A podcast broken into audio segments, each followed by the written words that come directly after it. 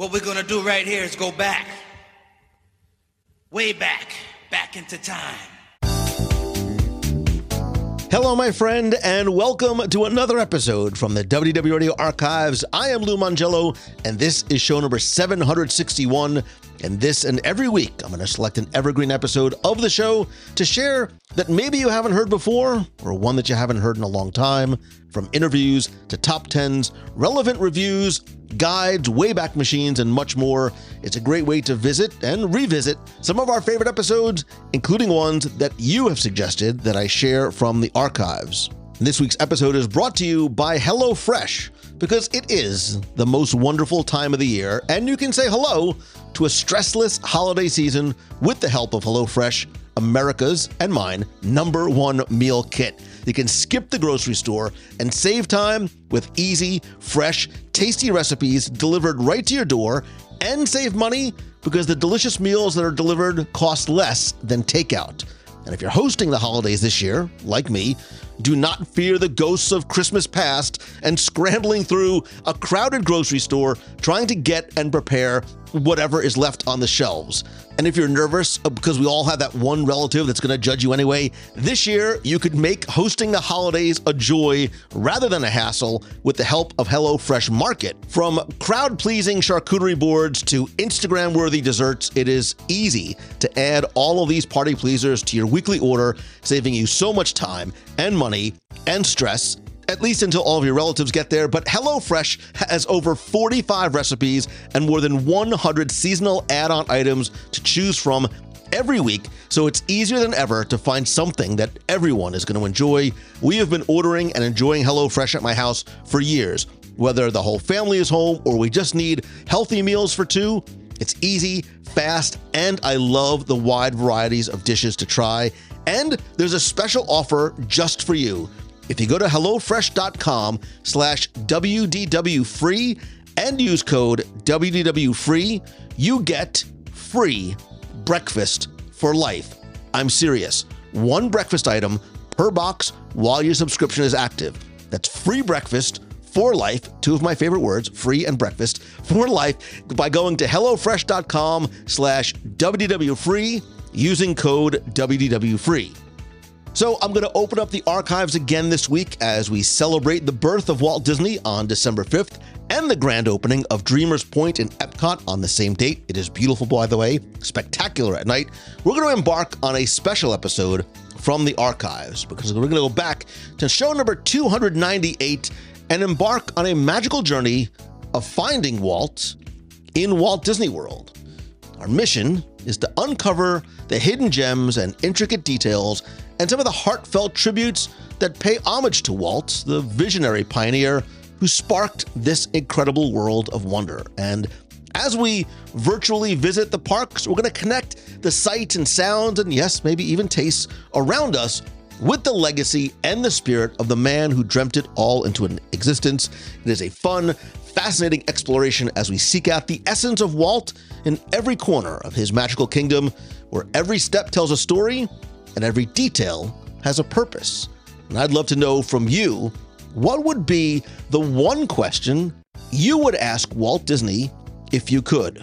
You can let me know by sharing your thoughts over in the WW Radio Clubhouse at www.radio.com/clubhouse, or better yet, call the voicemail with your answer at 407-900-9391.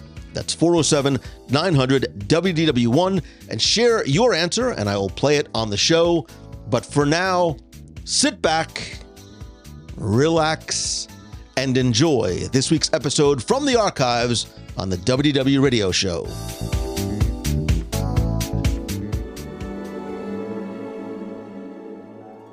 This, the initial stage here, has to top what we have, or at least be the equivalent of what we have now in California. Welcome to a little bit of Florida here in California. This is where the early planning is taking place for our so-called Disney World project. Everything in this room may change time and time again as we move ahead. But the basic philosophy of what we're planning for Disney World is going to remain very much as it is right now. We know what our goals are. We know what we hope to accomplish. And believe me, it's the most exciting and challenging assignment we've ever tackled at Walt Disney Productions. Walt Disney World is all about story and details, and over the years, I've looked to introduce you to many of those throughout the parks and resorts. And we've looked to see how real history has come to life, our childhood stories that have been retold on a three-dimensional stage, and peeled back some of the many layers of the onion to reveal the incredible attention to detail and storytelling that the Imagineers have woven into the very fabric of everything we see and experience. And along the way, we've also been introduced to some of the many remarkable people who've helped make that happen, from Disney legends to Imagineers, to those people that continue to make magic every single day. But this week, I want to look at where it all really began. Not with a mouse, but with a man. So today, I invite you to join me on a quest to find Walt, as we seek out and discuss tributes to Walt Disney, the man, in Walt Disney World. And joining me this week is Jamie Hecker. He is a lifelong Disney fan who, being the good father that he is passing on his love of Disney to his kids. He also is a contributor to Celebrations magazine, so I want to welcome Jamie to the show. Hey, great to be here, Lou. Thank you very much. It's great to have you on, buddy, and I think this is a great idea. We've talked about this sort of offline in the past before, because I've done shows about Walt Disney One Man's Dream and some of the other things that we're going to touch on today. But I really sort of, we all have this love and respect and almost reverence for Walt Disney. But of course, most of the people who come to the parks, like us, are probably not alive to see Walt on TV. And believe it or not, though, part of what was the inspiration for this was, believe it or not, some people actually still think of him as a fictional character. That's right. I was fortunate to be alive briefly when he was alive, and I saw him on the Wonderful World of Disney every Sunday night in recorded form. But there's current generations of park guests who don't know about him. I had the good fortune of going to Disney World last spring with my 6-year-old twins. And I realized that to them, this is a brand new, exciting world. And hard to believe that they may not know the entire rich history of Walt Disney, the man. They know that it's a brand. They know it's a company, as other guests do. But Walt Disney was a man before it all began. Yeah, and I think some people are saying, this is impossible. That's not true. It's impossible, to quote Luke Skywalker, but it is true. And there's actually a quote from Tim O'Day, who many of you who are familiar with D23, he is a famous Disney historian. He says that, a lot of people even today don't realize that he was a real person. They think he was a made-up character or a brand figure like the Quaker Oats guy or Betty Crocker. Betty Crocker. He took my words there, yes. And so he tells a story about how a reporter went up to the partner statue, obviously the statue of Walt of Mickey that we'll talk about today, and he asked some kids to identify the two figures in that statue. He said every kid, of course, recognized Mickey Mouse, but they had no idea who the person was, right? And so he says too many people have no idea who the flesh and blood Walt Disney was, and if we can grasp the lessons of his life, the world would be a much better place. Tim O'Day, once again, I agree with you. Great quote. Great quote there. Yeah, and yeah. You've mentioned, so this was sort of maybe the catalyst for not just stuff we're going to see in the parks, but this sort of helped bring about the creation of the Walt Disney Family Museum.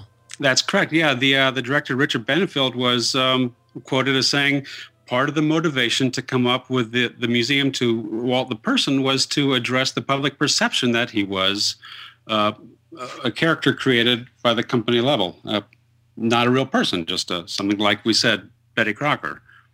Yeah, and I'm sure many people sort of scratch their heads, and people who knew Walt, that's got to be frustrating for them, because one of the greatest benefits of doing the show and what I've done is getting a chance to meet and interview people that have met Walt and worked with Walt and knew him well, and you see how they still speak about him with such reverence and such love and respect, to the point that it elicits an emotional response. So when they probably hear the fact that some people today still don't realize that there was a man behind this and he's not the Quaker Oats guy, it's got to be frustrating. But that's one of the reasons why I think what we're going to do today is going to be a lot of fun, because I think there's a lot of different ways Walt has been brought to the parks in tribute, in physical form, in subtle reference. So what I thought we would do is go park by park and then maybe sort of end on what may be kind of that ultimate tribute to Walt Disney. So I think it's fitting that we start really where it all began in the Main Street, on Main Street USA. And I'll sort of kick this off by saying, rather than me looking at it, when I was thinking about these tributes in the parks and going park by park, as I was taking sort of a virtual tour of Main Street in my head, the first thing I thought of was not something specific, but it was all of Main Street itself, right? Because it's not a recreation of it, but it very much was inspired by and modeled after his idealized memories of Marceline, Missouri. Yes, he lived there for 4 years, but they were very informative, catalytic years for Walt. Marceline was the idyllic small-town America to him, and it stayed with him the rest of his life. And it served as the inspiration, working with Harper Goff and his memories of Fort Collins, Colorado, and putting together the idyllic Main Street, and that first on Disneyland and in Disney World. Yeah, and if you look at pictures of Marceline and sort of their Main Street, Kansas Avenue, you could see how it influences some of the architectural elements of Main Street, primarily in Disneyland, but even in Walt Disney World as well, too. So it's not, you know, I think a lot of people think this is where Walt grew up, but it's not. It's very much, look, Walt Disney loved America. He believed in America. He literally lived the American dream. So this idea of this idealized turn of the century small town Main Street USA with simple buildings and things like that really very much harkens back to Walt Disney himself. Yes. Yes, it does. And even before you enter Main Street, you're actually walking under the Walt Disney World Railroad station. And the railroad itself is a manifestation of Walt the Man, how his childhood in Marceline, his teenage years in Kansas City working on the railroad lines as a news butcher. The railroad really does give us a sense of Walt the Man in the park, beginning with the Carolwood Pacific in his backyard. That's something that he carried forward to all the parks. And I think when you look at the train station, excuse me, it does represent so much. And when you think about things like the Carolwood Pacific, and we all know the story about this 1/8 scale model, I think this is not only a reference to Walt, but his oh-so-very understanding wife, Lillian. So when he says, listen, by the way, I want to build this thing in the backyard, she's like, just fine, do whatever you want. Just build it with your tunnels and your mountains and things like that up in the Holmby Hills section of Los Angeles. But even beyond the Carolwood itself and what it represented to Walt on a personal level from his love of trains, how it now encircles every of the Disney theme parks, there's even more that you can find on the railroad itself and inside the rail station. Yes, there are. We'll talk about the train locomotive number one with the Walter E. Disney. Beautiful train. And his wife, his patient and loving wife, gets her own train as well. It's only fitting, the Lily Bell. And Roy O. Disney, the brother who made it all happen behind the scenes in terms of making the dream come alive. He gets his own train as well. And, of course, Roger Broggi has the fourth train.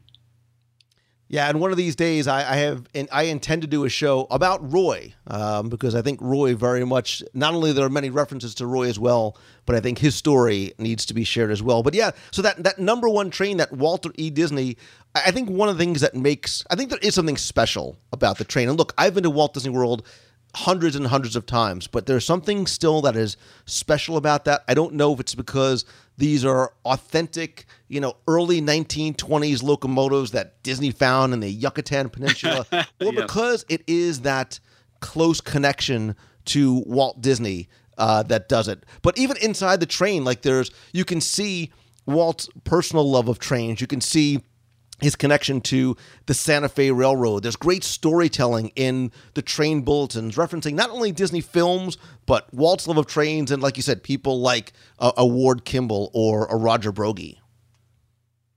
Absolutely. And it's not just the trains themselves. It's the sounds of the trains, the sights. You don't have to be there in the park. You can hear the train whistle and you're instantly transported there. And so that is how it all comes together for me. I will watch videos and just listen to the train whistle Yeah, there's something, a simple pleasure, a simple sort of romantic pleasure, excuse me, about riding the train. But, you know, before we even move into Magic Kingdom, we might as well reference one of the multiple other physical references to Walt Disney. And that's on the train station itself, even before you pass under. That first movie, you know, that movie credit that goes to Walt Disney. Yes.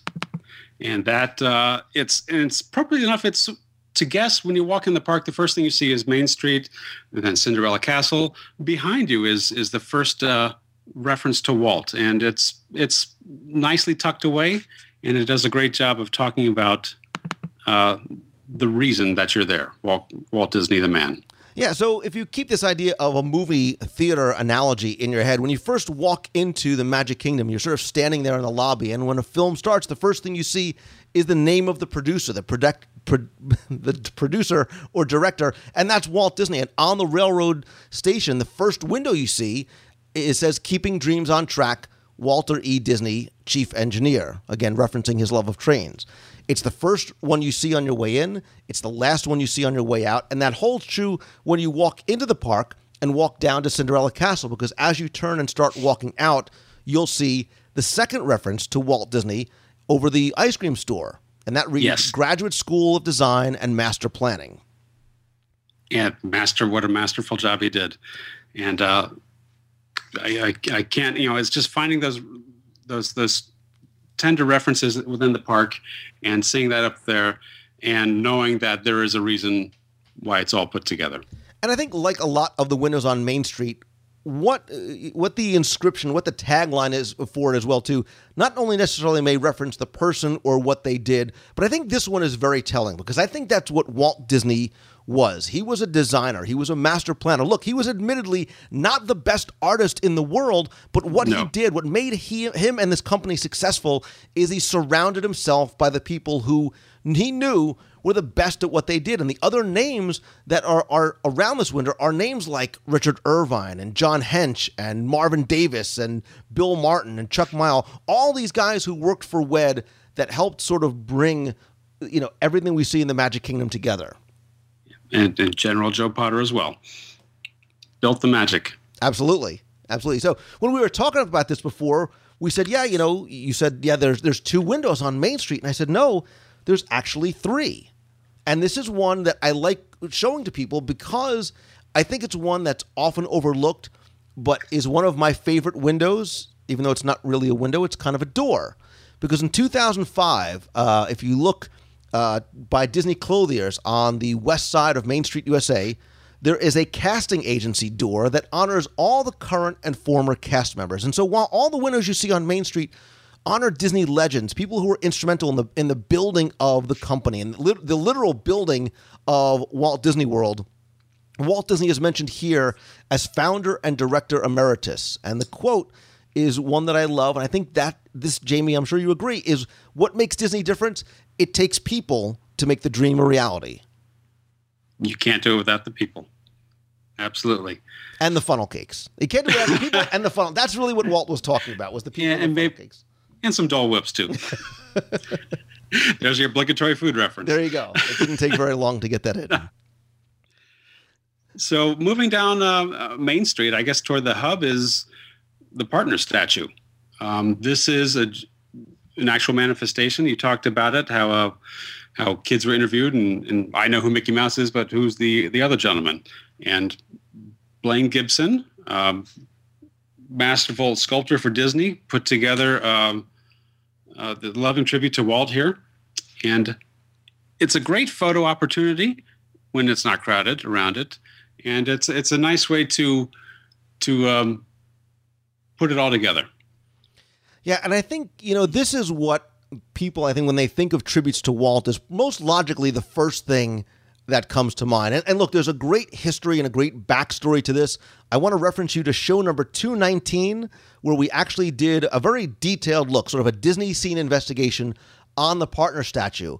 But beyond looking at the statue itself and the details that are on it, like the reference to Smoke Tree Ranch and the clatter ring that was very personal to he and Lillian, you know, read things like the plaque where it says, "We believe in our idea, a family park where parents and children can have fun together." And if you listen to the show, you'll learn about how this was inspired by a print that was created in 1981, and then eventually this desire to create a statue for Disneyland and Walt Disney World. But I think, Jamie, one of the things that's important about this is how and when Walt was depicted. You know, because when people talk about, you know, a movie about Walt or an audio animatronic Walt, how and where do you do it? And Gibson wanted to really make Walt appear not as he was very late in his life or very early in his life, like the storyteller statue out at Disney California Adventure on Buena Vista Street. But this is really like Walt in like the mid to early 1950s, 1954, 1955, really when Walt was sort of at his prime. Absolutely. That's like when they're hitting on all cylinders, the company, the man, the dreams. Yeah. And one of the things I love about the story too is, again, the many different incarnations that the statue went through about what he was going to be doing. Was going to be by himself, was going to be with Mickey, was going to be with Lillian, standing, sitting. And there's a lot of different iterations where Walt was holding plans for Epcot or Mickey was holding an ice cream cone in his hand. But I think the story about how they were able to determine the reference point for how tall Mickey Mouse was is really interesting, because they never had it. They never really saw Mickey with an adult human except for one thing, and that was in Fantasia, when Leopold Stokowski leaned over. Absolutely, and that's your reference point there. Yeah, and the other thing too is it's a little bit skewed because Walt was about 5'10". This statue is about 6'5". Again, just to give it a sense of scale. So larger than life. Forced perspective. I need people to do that with pictures of me. I need to look taller than I really am in real life. I have to get Blaine Gibson down here. Yeah, well, it helps if you have a pedestal also. That's right. And I think maybe one thing that I wanted to reference, which may not be something as you sort of go through in your mind, references to Walt, is actually in the castle itself. Because you look at the castle, and it is Cinderella Castle, obviously. But I think it's important to note that the castle suite, which is located in there now, that Disney put in 2006 to make that castle suite that they used for Year of a Million Dreams, that originally was planned to be an apartment for the Disney family. Obviously, there's an apartment in Disneyland over the train station. This was meant to be one for the Disney family, obviously, because he passed away so early in the development. They left that space there, and it was used for a number of different things, like where the telephone operators were in storage. But ideally, that's where Walt's apartment was supposed to be. And this is the top item on my Disney bucket list. I don't know how I'll get up there, but that will be... that will end everything for me. Just getting up there and seeing that prime location and the views of the park, and just knowing the history of it all. That, you know, he's not there to enjoy it. The family's not there, but that it was created with him in mind for the East Coast Park. That's very telling. Absolutely. So let's stay in the Magic Kingdom, because believe it or not, there's actually a lot more even beyond Main Street and the castle. Well, keeping in the family tradition, Walt himself has obviously a rich genealogy heritage. His paternal grandfather, Keppel Disney, has a couple of tributes within the park. And Keppel has a nice Germanic-sounding name to it. It's actually Irish. And it's a small, it's not even a plaque. It's more of a decorative heart. It's the Dutch-American tradition, given the backstory of the German family that lives here. And it says Keppel, established 1779, fits in beautifully with the story of Liberty Square and the old Christmas shop. But Keppel, there's a nod to Walt's grandfather. And I love this one, and I think this is one that so many people walk by and... it's difficult to make the connection, because Keppel, they don't know, is it a surname? Is it somebody's last name? Because it is, for the story of Liberty Square, it is. It's that Pennsylvania German, that family that is the tailors of the tailor shop, along with the wood carver shop and the musician shop, Ichabod Crane. And most people, I think this is one that a lot of people will see and never make that connection to Walt too. And it's not the only Keppel in the park now. Because if you go to Frontierland, in one of the shop's windows, you'll see a feed bag that says Uncle Keppel and Sons Feed and Farm Supply. So we have Keppel getting two tributes within the park. And I figure as long as, since we're going to mention Keppel, right, we can say that he was born in 1832 in Ireland. He came over to America when he was a child. When he married Mary Richardson, they had 11 children. And that's a stunning thought. Yeah. 11 children, one of whom was the father to Walt and Roy, and that was Elias, who also has a window over on East Center Street on Main Street USA. Yeah, so we've got the family tree in the park, not just Walt. Absolutely. And speaking of parks, we mentioned at the beginning Carolwood, the Carolwood Pacific Railroad, and the reference to it at the Walt Disney World Railroad, the Main Street Railroad Station. Certainly it's over at Wilderness Lodge as well, too. But yes, recently there was another addition, and I love this, and I love where they put it as well, too, because over in Storybook Circus, there's a reference to Carolwood Park as well, because the Carolwood, the train station there that they rebuilt when they took down that oh-so-very temporary Mickey's Birthday Land train station, the Carolwood Park station totally fits in with this late 30s, early 40s idea of this traveling circus coming to town. They are the most beautiful restrooms in Walt Disney World. I kid you not. But it's a great reference. It's a great reference, and I like the fact that it's there in Storybook Circus. Yeah, I was there briefly in the not-so-surprising summer rains of Florida, and we made a beeline for the train station to get back to Main Street, and I had a beautiful opportunity to take in Carolwood Park. Yeah, and trust me, go there for the restrooms. Next visit. Go for Stumbo, stay for the restroom. So, and there's one that we really want to, sort of save what I think is one of probably the most obscure and overlooked and possibly very personal to Walt's to the end. But there's one, too, that I think we have to mention in specifically an attraction. And look, a lot of the attractions, obviously, Walt had his hand in. Walt very much touched. The Country Bear Jamboree was Walt's last laugh, and we know about his connection to things like Pirates of the Caribbean and It's a Small World. But I think if we have to mention a specifically an attraction, I think we need to include in this list Walt Disney's, not only his Enchanted Tiki Room, because it is Walt Disney's Enchanted Tiki Room. The audio animatronic bird was sort of the catalyst for everything, and that came from his personal travels with Lillian, because Walt loved to travel. But I think more specifically, Walt Disney's Carousel of Progress has Walt's hand. It has Walt's imprint on that, and you can see Walt in the queue singing along with the Sherman Brothers. And that to me is also brings it all back. It's an old school attraction. I hope it stays there. And I love the way that you can really touch and feel Walt's imprint. And hear it. So for those kids who think Walt Disney is like Betty Crocker, you can hear him. You can still see him on screen singing with Richard and Robert Sherman. So, but let's go back to one that we sort of round out Walt Disney World's Magic Kingdom with, and that could be found on Main Street USA. And it's not where people think it most likely is. That's right.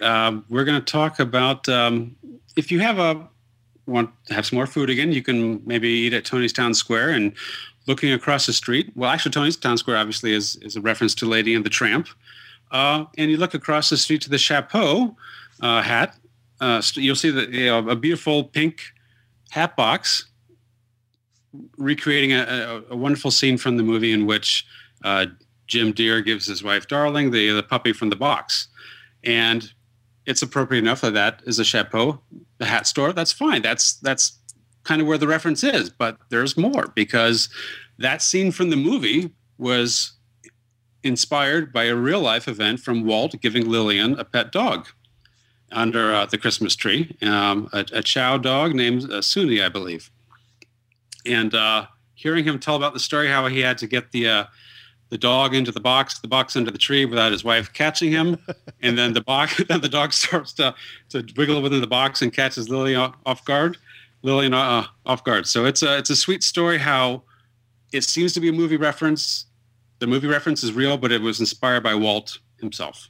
And that's what I love about this. I love how you're able to connect the dots. I almost said the dogs. Connect the dots from Walt to Lillian to the film to the hat box to the park, and the hat box located directly across the street. One that seems to be a disconnect for most people now. Hopefully, will help let them bring it together. So I think that is one of my favorite sort of very much overlooked, very obscure Walt Disney references in the parks. One that's not obscure, but that's going to help us sort of go to some of the other parks is obviously the dedication plaque that's right in the center of Town Square. It was dedicated on October 25th by Roy O. Disney, where the statue of Roy and Minnie that's sharing the magic statue sits right in the shadow of Roy's window on Main Street USA. But I think it's significant, and I mention it here because this plaque very much is about Walt, right? It says it's Walt Disney World is a tribute to the philosophy and life of Walter Elias Disney. And then it goes on to say the talents and the dedication, the loyalty of the entire Disney organization. But it's about them making Walt Disney's dream come true. This idea of creating this happy place where everyone can come together and laugh and play and learn. So that dedication is not about this theme park. It's not about what it represents. It's about a tribute to Walt Disney. And the fact that it's Walt Disney World instead of Disney World just gives it a little bit more humanity. Absolutely. And I think this dedication plaque connects to one of, and I'm sure we're probably overlooking more than one, but I think this is one that lets us jump over to Epcot Center, because that dedication plaque as well in the very first sentence says, "To all to come who come to this place of joy, hope, and friendship, Epcot is inspired by Walt Disney's creative visions." It's about Walt. It brings it back full circle to Walt, and how Epcot now is about human achievements and imagination and wonders and enterprise and benefits for all, and what Epcot represents. But it starts off by saying that it is about Walt Disney's creative vision. And the interesting thing, Jamie, is that when you leave that plaque and start going to some of the other ones, like when we go over to Disney's Hollywood Studios, the dedication plaque there does not mention Walt Disney, although it sits next to a statue of young Walt as a director at the end of Hollywood Studio, at the end of Hollywood Boulevard. I know exactly what you're talking about there. Yes, he's got his eye behind the lens, and he's got the director's cap on, and it's a young, dapper Walt, much like he would be there on Buena Vista Street in Disney California Adventure. Right, and even though it doesn't reference Walt, I mean, Disney's Hollywood Studios, yeah, we know the story about how it came about, it being inspired from an Epcot Center attraction, but it does go back to Walt. Disney's Hollywood Studios, in and of itself, goes back to Walt. And if you listen to some older episodes where I tour the park with Charlie Ridgway, who's a Disney legend, or Jim Corcus, we talk about how Hollywood Studios goes back to what Walt wanted to bring out to the studios out in Disneyland. But there's a lot of other references to Walt here as well, too, some of which may be a little bit more apparent than others. Yes, and if you thought the partner statue, as beautiful as it is just a little bit out of touch, you can't get up close to it, well, then walk over to the Academy of Television Arts and Sciences Hall of Fame Plaza, because there is a bust of Walt Disney, and you can pose with it. You can get up close and personal. It is there. My kids have done that. I'll do that on my next trip when they're not hogging the camera. Yeah. So the Academy of Television Arts and Science Hall of Fame Plaza, located next to the American Idol Experience, is a great way that you can find busts of legends of TV like Lucille Ball, Oprah Winfrey, Bob Newhart. And yeah, of course, Walt Disney.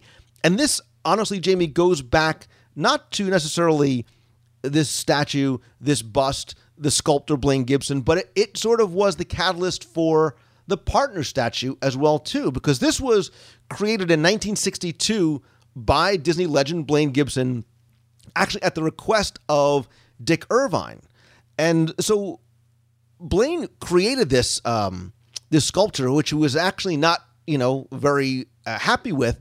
But when he showed it to Walt, Walt's like, "What are you doing? Statues are for dead people." He never wanted a statue of him, although at some point he obviously lost his say. But what is also unique about this is if you look very carefully at it and go to the back, there is actually something that's unique about this in terms of Blaine Gibson, because this is the only statue you can find of Blaine Gibson that he actually signed, and it has his name and the date 1991 on the back.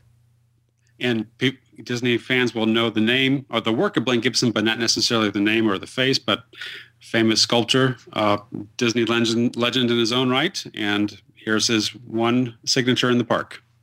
Absolutely. And I think people, this is one of the things that people have probably walked by 1,000 times. And if you've never taken 2 minutes to stop and look for it, I think that you should. Yeah, they're all just bronze busts. There are others in there. And if you're not looking for it deliberately, you will walk past it. Absolutely. So one of I love the obscure. These are the things that I get excited. These are the things that I look for as I go through the parks. And something like a Chapeau, which might seem as though it has no connection to Walt. It's just an excuse to have the hat store, because that's exactly where it is on Main Street USA. Throughout Disney's Hollywood Studios, we've touched on this on shows in the past. There are lots of references to Hollywood lore, Hollywood legends, Hollywood fake lore, sort of this imagineered idea of this Hollywood that never was. But there's also references to real places and real people. And if you go to another one of my, we got to bring this back to food in the Echo Lake area, across from Min and Bill's Dockside Diner, you'll find PV's Polar Pipeline, which, kids, it gets to be 113 degrees in the summer. A frozen Coke is your best friend, but there's also great references to one of my favorite Disney movies, The Rocketeer, here, but I digress. If you're looking at PV's, to the left and the right and around that entire Keystone Clothiers building, you'll find a number of doors. Some are false, some are lead to some cast member areas, and one of them says Holly Vermont Realty. And believe it or not, this is a direct reference to Walt in the very, very early days of the Disney company, when he couldn't afford to have this full-blown studio and to pay rent for an entire building. He paid $10 a month for a room at the back of a real estate office, Holly Vermont Realty. This started back in 1923 on Kingswell Avenue in Los Angeles. Again, it's appropriate story-wise for being in this section of Disney's Hollywood Studios. It's where they began. They very quickly outgrew it. Again, I think there's a show where Jim and I are walking around talking about references to Hollywood Studios. I have a video I'm going to put out this as well too to help you kind of find it. But I love this because it's about Walt. It's about the brothers themselves and how they eventually sort of move from Kingswell Avenue over to Hyperion Avenue, and the Disney company just grows exponentially from there. It's a fascinating story. I'm in the process of rereading Bob Thomas's biography of Walt, and we talk about the early years of Walt struggling in Los Angeles, and you arrived in town with a wooden cardboard suitcase and $40 cash, and he quickly got to business of realizing his dreams, and you got to start small. So you'd rent a back room of a local realty office, and appropriately enough, in the window above the door, it says for rent, because Walt has moved on. Walt has moved on. But if you've ever seen any of the Alice comedies, that's where they were created. I mean, you don't need a lot of room. They were created in the back of that real estate office. So it sort of lets you gives you a sense of what was created where before they started to move on to bigger and better spaces. So what's another one for you? What's another one of the ones that you find or that you like, or we want to sort of point people to references to Walt at Hollywood Studios? Well, my kids love the Backlot Tour. I think they're fascinated by the Catastrophe Canyon. But the nice tribute there, and they'll come right on and say it, as you're doing the Backlot Tour, you see the corporate plane, N234MM. All planes have to have a registered FAA code name. Appropriately enough, the Disney corporate plane is for Mickey Mouse. And you talk about how Walt and the corporate leaders had to very clandestinely purchase all the land in Florida. This is the plane that helped fly them over to make the decisions, looking down on Bay Lake and seeing the beautiful property there. That's where he came up with the decision to pick Florida. And there's a piece of actual corporate history. Walt flew in that plane, and there it is on the Backlot Tour. Yeah, and the other thing, too, was, Walt had his imprint on that plane as well, too. Not just because he flew in it, but he helped to contribute to the design of the plane. And Lillian chose the colors and the patterns and the materials that were going to be used in it. Walt actually used to like to sit in the cockpit. He was sort of a little jump seat behind the cockpit, although I'm sure it was probably frowned on having Walt in the cockpit. But, you know, that November 234 Mickey Mouse was that tail number was actually used on a number of different planes, going way back to when they had a Queen Air and then a King Air and then moved it over to this Gulfstream one that you have on the tour. But you're right. What I like about this is that this brings it back to that very first time, that time that Walt flew over, actually the day that President Kennedy was shot, and looked down on Riles Island and Bay Lake and said, this is it. This is where we're going to build. So that connection is not just to Walt's mode of transportation and you know, way he would sort of travel back and forth, but really was instrumental in the selection of this location for Walt Disney World. That's I love that little history because I'm fascinated by how it all came about, Project X, and how do you purchase 43 square miles without getting on anyone's radar? Exactly. Not going to happen. Not going to happen. You know, in 2012, certainly. But no. You know, I think we should mention another one too. And as you go through some of the different attractions in Hollywood Studios, I think there's one that is. You know, you don't need to get a fast pass for it. It's not Toy Story Mania, but it's one that I love. And it's actually the magic of Disney animation. And this is one that has changed a lot throughout the years. And one of the things that I really like about this, and we covered this on show 261 in more detail, when we looked at Walt Disney and the Oscars. And in here, you can find in a display case, in sort of the animation gallery area, a number of Oscars that were given to Walt Disney, including the special Oscar that was created just for him for Snow White and the Seven Dwarfs. And those are beautiful. Everyone knows the iconic scene of Shirley Temple giving him to Walt Disney. Aren't they just wonderful? And it's the 1937, a feature-length animation had never been done before, Walt's Folly. It made history. The rest is history. So seeing these, and I believe these are replicas. I think the Family Museum has the originals. Right. But I think there are some there. I think there's a couple that are real. Obviously he received, you know, so many, a record-setting number of Academy Awards. You'll see some there for some of like this True Life Adventure series in there as well, too, or some of the other awards he had gotten for some of his other films. So I think some may be real, some may be replicas, like the Snow White ones, which I believe are at the Family Museum. Yes. That's another item on any Disney fan's bucket list, is to get out to San Francisco, to the Presidio, to see the Family Museum up close and personal. We're going next year. We're taking WW Radio on the road, and we're going to San Francisco. We need to make the pilgrimage to the Walt Disney Family Museum. I think I need a fundraiser. It's a research trip. You need to come for research.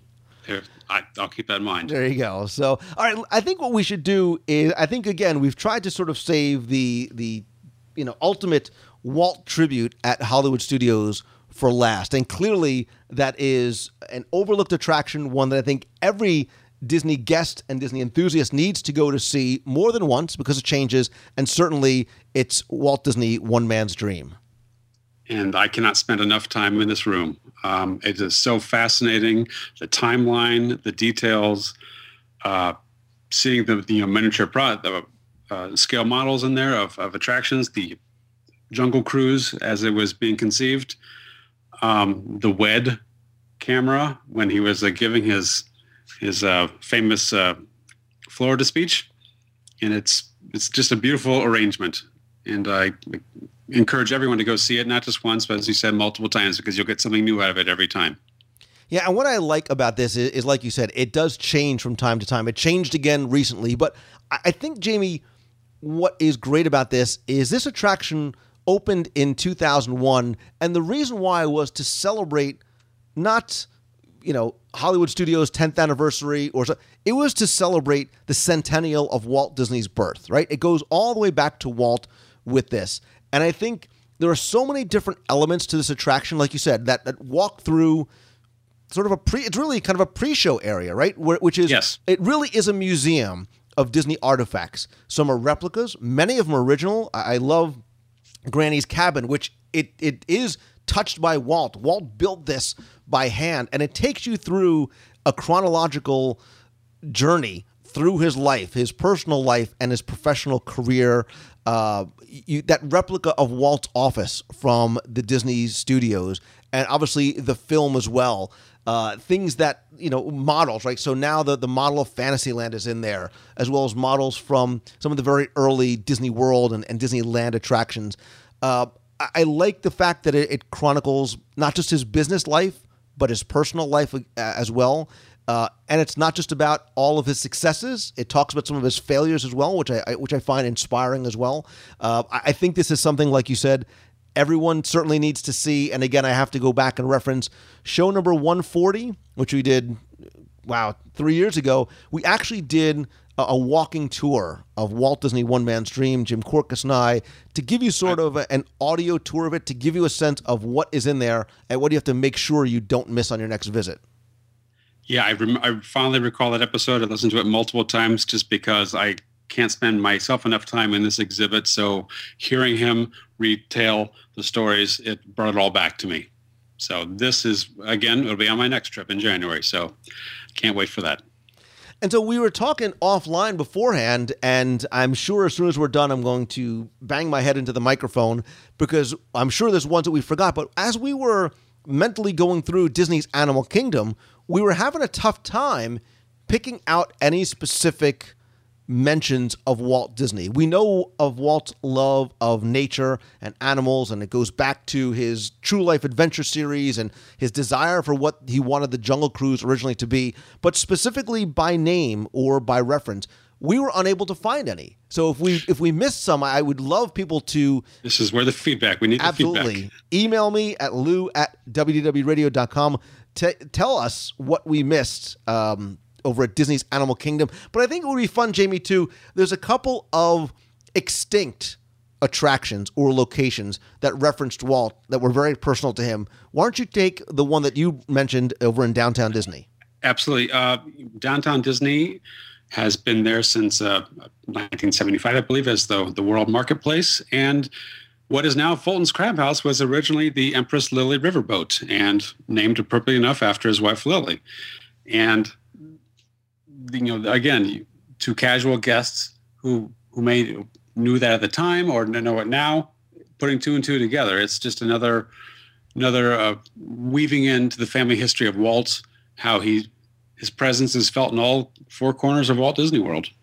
Yeah, and what I like about this, Jamie, too, is that it was designed by Imagineering to really not only make it as true to life as possible, but this was named for Walt's wife. And, you know, we talk about Walt, we talk about Roy, how instrumental Roy was.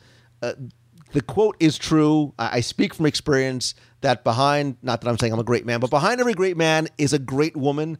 And Lillian certainly needs her credit and her due as well, too. She was there when the Lily Bell, the Empress Lily, greeted guests for the first time. She christened the ship when it first opened, and I like the fact that there are and were references to Lillian as well in the parks.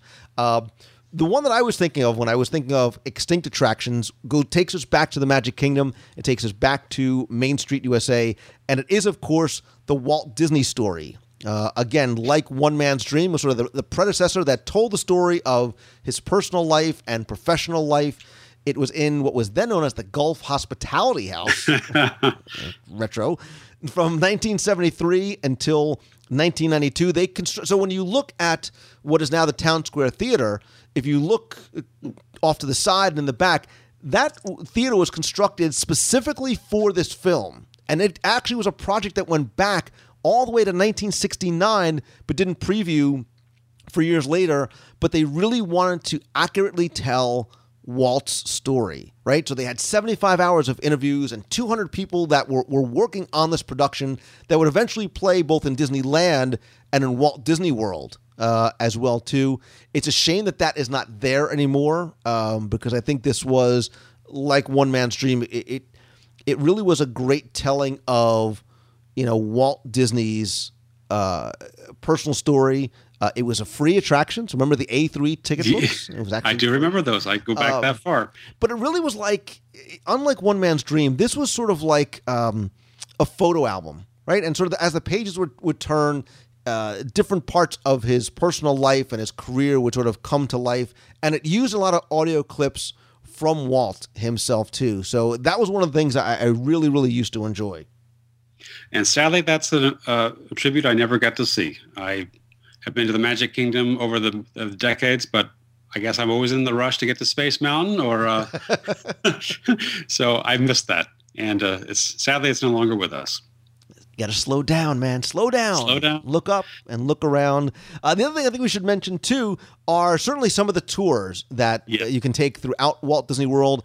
Keys to the Kingdom at the Magic Kingdom is a great tour. Backstage Magic is 7.5 to 8 hours. It's a long day, but it is a fascinating tour. And if you go to Disneyland, I need to definitely put this on my bucket list of things to do. They have a Walk in Walt's Footsteps tour, because obviously it is where Walt walked. You get to see Walt's apartment. You get to see at least the lobby of Club 33. You get a private lunch on Main Street USA. It really sort of brings it back to Walt Disney himself. So I definitely want to hit the Walk in Walt's Footsteps, but definitely check out some of the other tours, because they really help connect this to Walt Disney as well, too, in Walt Disney World. Yeah, the Keys of the Kingdom tour I had the pleasure of doing several years ago. Fascinating, not just the history of the Magic Kingdom, but it tells you a story about Walt and the company and what everything that brought you up to that moment. And, of course, there's the Utilidors tour, which really makes it pretty cool. Absolutely. So, look, we hit a lot. You know, I think when people think about Walt Disney in the parks, they probably think of the partner statue. They think of One Man's Dream. They think of the obvious, right? But I'm sure that there's a potential that we missed any. So if we did, let us know. Email me at lou@wdwradio.com, or better yet, come to the show notes for this week over at wdwradio.com. Leave your comments there and answer the question for the week, which is simply, what is your favorite? What is your favorite tribute or reference to Walt Disney in any of the Walt Disney World theme parks? Again, visit the comment section at the show notes. We can keep the conversation going there as well. Jamie Hecker, I want to thank you for joining me this week. Again, you can find Jamie's articles and work over in Celebrations Magazine, in print and on your iPad. You can check it out over at celebrationspress.com. We will definitely have to do this again, and next time you come down to the parks, we'll have to we'll do some more searching. We'll do some more wandering as we search for more references to Walt and the parks. We'll do that as long as we swing through Adventureland and get a Dole Whip. Clearly, you know me very well. I know your tours always end there, so yes.